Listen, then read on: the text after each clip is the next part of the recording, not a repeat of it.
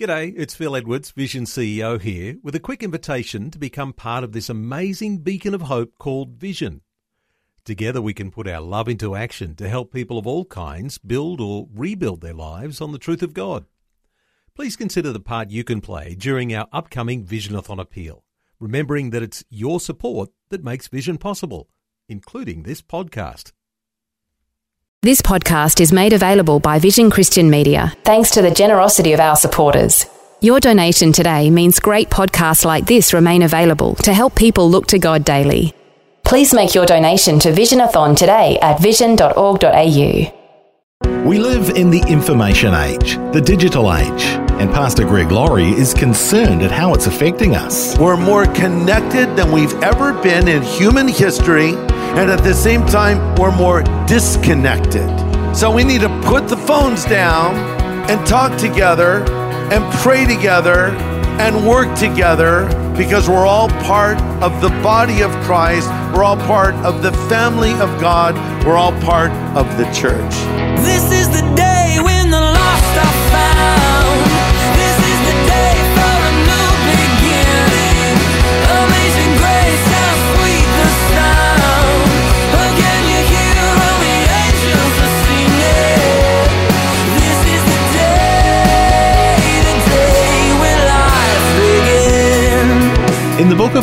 we read that believers were all in one accord.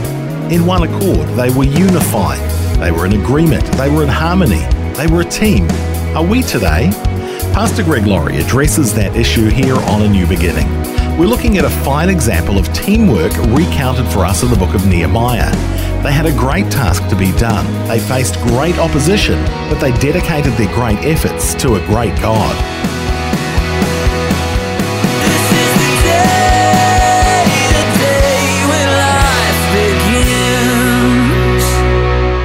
You know, we were just a bunch of crazy kids when this church started.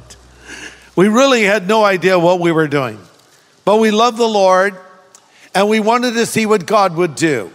We were in the middle of what was the last great American spiritual awakening called the Jesus movement, is around 1972. One of the epicenters of this movement was down in Costa Mesa at Calvary Chapel with Pastor Chuck Smith. So, some folks in Riverside over at All Saints Episcopal Church went down to Calvary and said, Could you send up someone up here to preach? And we want to have some Jesus movement in the Inland Empire.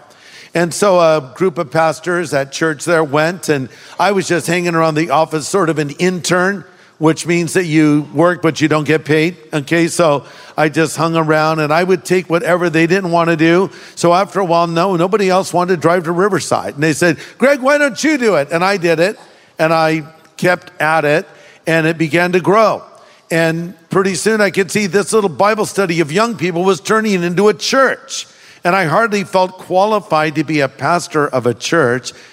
I became a Christian when I was 17. I started preaching when I was 19, and I started pastoring effectively at 20 or 21. And so I'm thinking, there's no way I can be the pastor. I looked for someone else to take this role. No one would. And so I just accepted the fact this was what the Lord had for me. And we outgrew that church. We moved over to a Baptist church that is now our Sunday school uh, building. Uh, and we outgrew that building, put in a balcony. And then there was this big, giant, decomposed granite pit where you guys at Harvest Riverside are sitting in right now. And we took the biggest step of faith ever. We built a building, and back then it cost us $1 million. Now, $1 million is a lot of money, but back then it was really a lot of money, like a lot. And we took this huge step of faith way outside of our comfort zone. And I remember people said, This isn't going to work. It's not going to succeed. And as we put those walls up, there was opposition. I think you know where I'm going with this, right? Because we're talking about building walls in the book of Nehemiah. And so here's the takeaway truth from it don't listen to your critics, listen to God and do what the Lord leads you to do. Here in the book of Nehemiah, we'll learn a little bit about that in the message today. How to do what God has called us to do. Because when you put up walls, you're going to face opposition. When Nehemiah went about the task of rebuilding the walls of Jerusalem, he faced severe opposition. So here now is Nehemiah getting his battle plan together. We see three vital principles in play here. If you're taking notes, here they are investigation, cooperation, and determination. Investigation. First, he checked out the problem. Okay, here's how big the city is. Here's what it's going to take. Here's how many people I'm going to need to get the job done. Okay, I've investigated it. Now, cooperation. Let's put the team together. Let's get the right people in the right places and tell them what their job is. Finally, determination. We're not going to be deterred. Defeat is not an option. And that brings me to my next point. We need to find our place in the work that God is doing. Let's read a few verses, Nehemiah 3. This is a little bit like the credits at the end of the film. You know, unless you were in the film, you don't care. But they're rolling, and these matter to God, and they should matter to us. Verse 1 Then Eliashib, the high priest, and the other priests started to rebuild at the sheep gate. They dedicated it and set up its doors, building the wall as far as the Tower of the Hundred, which they dedicated, and the Tower of Hananel. Two people from the town of Jericho worked next to them, and beyond them was Zaccur, son of Imri. The fish gate was built by the sons of Hanessa, and then they laid the beam, set up its doors, installed its bolts and bars. And Meremoth, son of Uriah and grandson of Hakkoz, repaired the next section of wall. Beside him were Meshullam, son of Berechiah and grandson of Meshachezabel, and Zadok of Baana. The phrase next to him and after him are mentioned 28 times in the chapter. What does that mean? They worked together. The same is true of the church. If we want to get something done, we do it together. One person put it this way, quote, coming together is a beginning. Keeping together is progress. Thinking together is unity. Working together is success. End quote. You'll see this phrase used over and over. Next to him, after him, everyone had a role to play. In short, they were communicating. You know, it's a funny thing with all this technology we have today. We're more connected than we've ever been in human history, and at the same time, we're more disconnected than any other time as well. I read the other day that millennials would rather text someone than talk to them. I'd rather text you. I don't want to look at you in the face, just text you. Emoji, emoji, emoji, right? And so sometimes we, we don't talk to each other at all. In fact, this has created a lot of stress in our culture. I read that this generation, alive today, is the most stressed out generation in American history. College students have the anxiety level of psychiatric patients in World War II. Okay? So we need to put the phones down and talk together and pray together and work together because we're all part of the body of Christ. We're all part of the family of God. We're all part of the church. And listen to this God has given to every Christian gifts from the Spirit. How many of you know what your spiritual gift or gifts are? Raise your hand if you know what they are. Okay, how many of you don't know what your spiritual gifts are? How many of you have no clue what I'm even talking about right now? Okay, that's all right. Now, here's some gifts that God has given. These are gifts sent from heaven to us.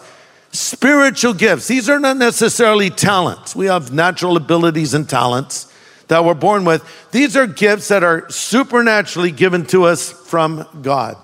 And a list is found over in Romans 12. I'm reading now from the New Living Translation, verse 6. In God's grace, God has given us different gifts to do certain things well. So if God has given you the ability to prophesy, to prophesy means that God gives me a supernatural word from heaven for someone else. If He's giving you that ability, speak out with as much faith as the Lord has given you. If your gift is serving others, serve them well. If you're a teacher, teach them well. If your gift is encouraging others, well, be encouraging. If it's giving, then give generously. If God has given you leadership ability, then take that responsibility seriously. And if you have a gift for showing kindness, do it gladly. There is a spiritual gift of encouraging others. I know people with this gift. Some, I think, may believe there's a spiritual gift of discouraging others. That gift does not exist. Well, I believe the Lord has given me the spiritual gift of criticism. No, that's not a gift. Uh, it's not a gift at all. So we want to be encouraging. We want to find those gifts that God has given. You're listening to A New Beginning with Pastor Greg Laurie from Harvest Ministries in the US. Well, today, Pastor Greg is talking about the gifts God gives us and how they help us function together as members of one body, the body of Christ. Let's continue. Not everyone worked on the walls of Jerusalem with Nehemiah. Look at Nehemiah 3 5. Next to them were the Tekoites who made repairs, but their nobles did not put their shoulders to the work of the Lord. So the Tekoites did the job, but their nobles, uh, those in authority over them, didn't do it. Some people want to share in the victory, but not in the battle. Now, 3,000 years later, we know who did the work and who did not, but there'll always be slackers. There's two kinds of people that come to church. There are participators and spectators. I wonder which one you are today. Let me identify them. Participators come and engage in worship. They listen carefully to the message. They give in the offering. They serve faithfully. They find and use their spiritual gifts. Spectators, they come expecting everyone to wait on them. Uh, sometimes they come late. Sometimes they leave early. Uh, you say, well, how do I know which one I am? If you have been irritated by what I've said for the last eight minutes, you're a spectator. if what I've just said bothered you, got under your skin a little bit, you're a spectator. If you've been challenged by it and can add an amen to it, you're a participator. You decide if you're a servant or a slacker.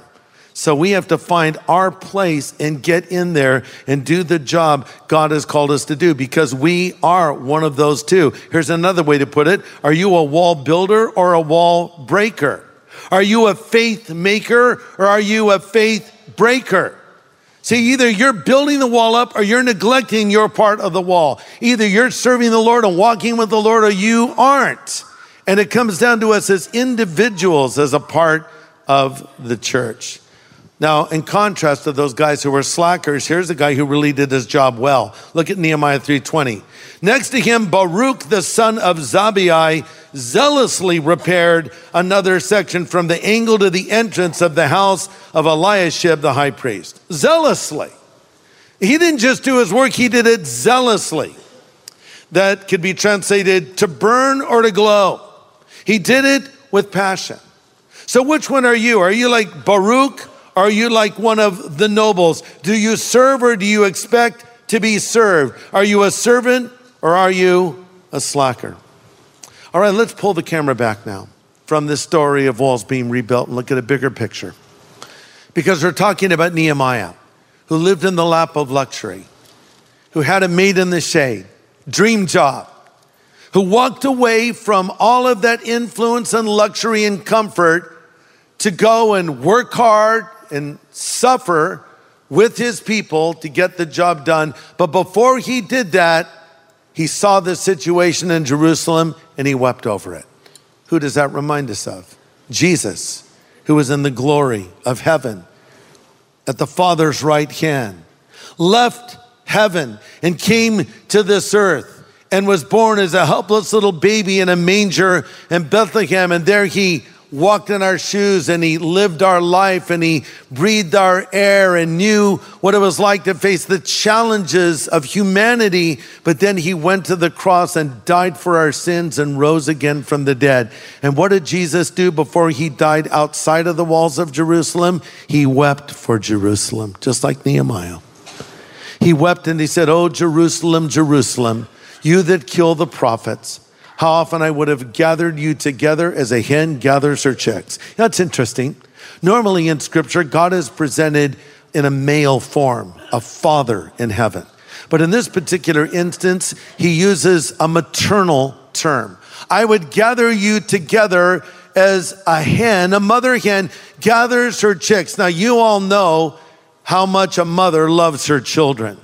And if you try to come between a mom and her children, that may be your last day on this earth, right? Because of that protective nature of a mom, that maternal instinct. And God is saying, That's how I feel towards you. I'm like a hen wanting to gather her chicks, but you wouldn't listen to me. But He went through with it. He died for our sins on the cross, despite the jeering crowd, despite the mockery and the opposition. He died there because He knew there was no other way we could be made right with God. And the same Jesus who died on the cross for our sins and rose again from the dead is with us here right now and he wants to come into your life. You're saying, "Well, I don't know, Greg. This I my first time at church, and I don't even know what you're talking about. All this stuff about being in the body of Christ and gifts and giving and worship. Uh, Yeah, you know what? This is called a family. You walked in on a family discussion. You ever do that when you're a kid? Go over to your friend's house, whole family's around the table. We're having a family discussion. I'm out of here. No, but listen to this. This is a flawed family, often a dysfunctional family. But this is God's forever family, and it's the best family going, and God wants you in the family. You say, but Greg, there's weird people in the church. I know that. Did it ever occur to you that you're one of the weird people in the church? I know I am. But we like to put the fun in dysfunctional, okay? So here's what it comes down to the only way you can become part of the family of God is by becoming a son or a daughter of God. How does that happen? The Bible says, For as many as received him, he gave them the power to become children of God. How do you come into the family? Jesus said, You must be born again. Just as you were born physically, you must then be born spiritually by asking Christ to come into your life. And then you're in the family, a full fledged family member in good standing because of Jesus. But you must ask Him to forgive you and ask Him to come into your life. And that can happen for you right now. Uh, if you've joined us today, you're watching, you're listening to this, and you don't know Jesus Christ in a personal way, you don't have the assurance that you'll go to heaven when you die, but you want this relationship with God, you want that second chance in life, you want to become part of God's family. I'm going to pray right now, and I'm going to extend an invitation for any of you that want to put your faith in Christ. Let's all bow our heads and everybody praying, please. Father, I pray now for all of those that are here. Help them to see their need for you. Help them to come to you. Help them to believe in you. We pray that your Holy Spirit will convict and convince them of their need for Jesus now. In Jesus' name I pray. Amen.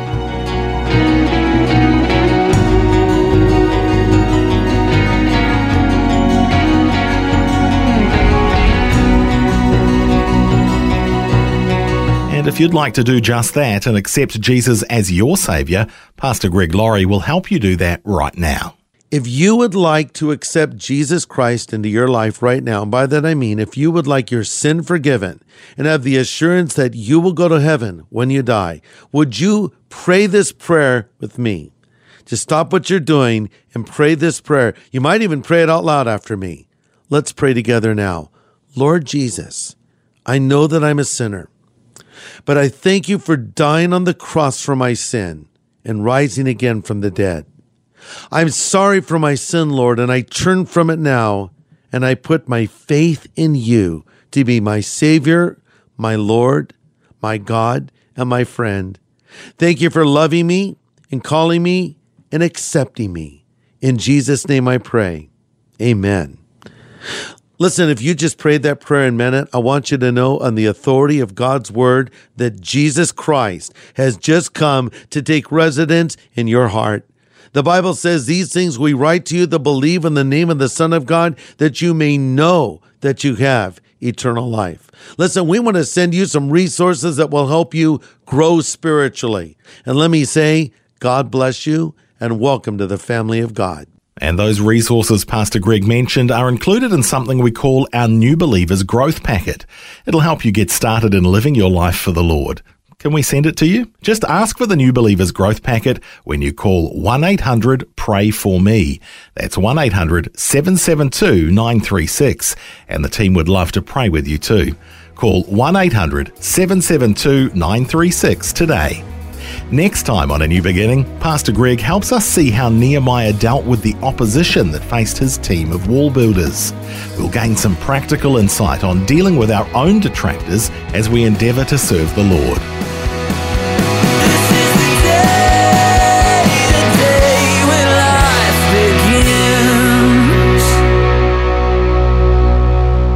Today's message from Pastor Greg Laurie was called Wall Builders. If you'd like to listen again, just download the free Vision Christian Media app where it's available as a podcast. Or if you'd rather have a copy on CD, you can contact Vision Christian Store on 1800 00 50 11 or online at visionstore.org.au. Station sponsor. Thanks for taking time to listen to this audio on demand from Vision Christian Media. To find out more about us, go to vision.org.au.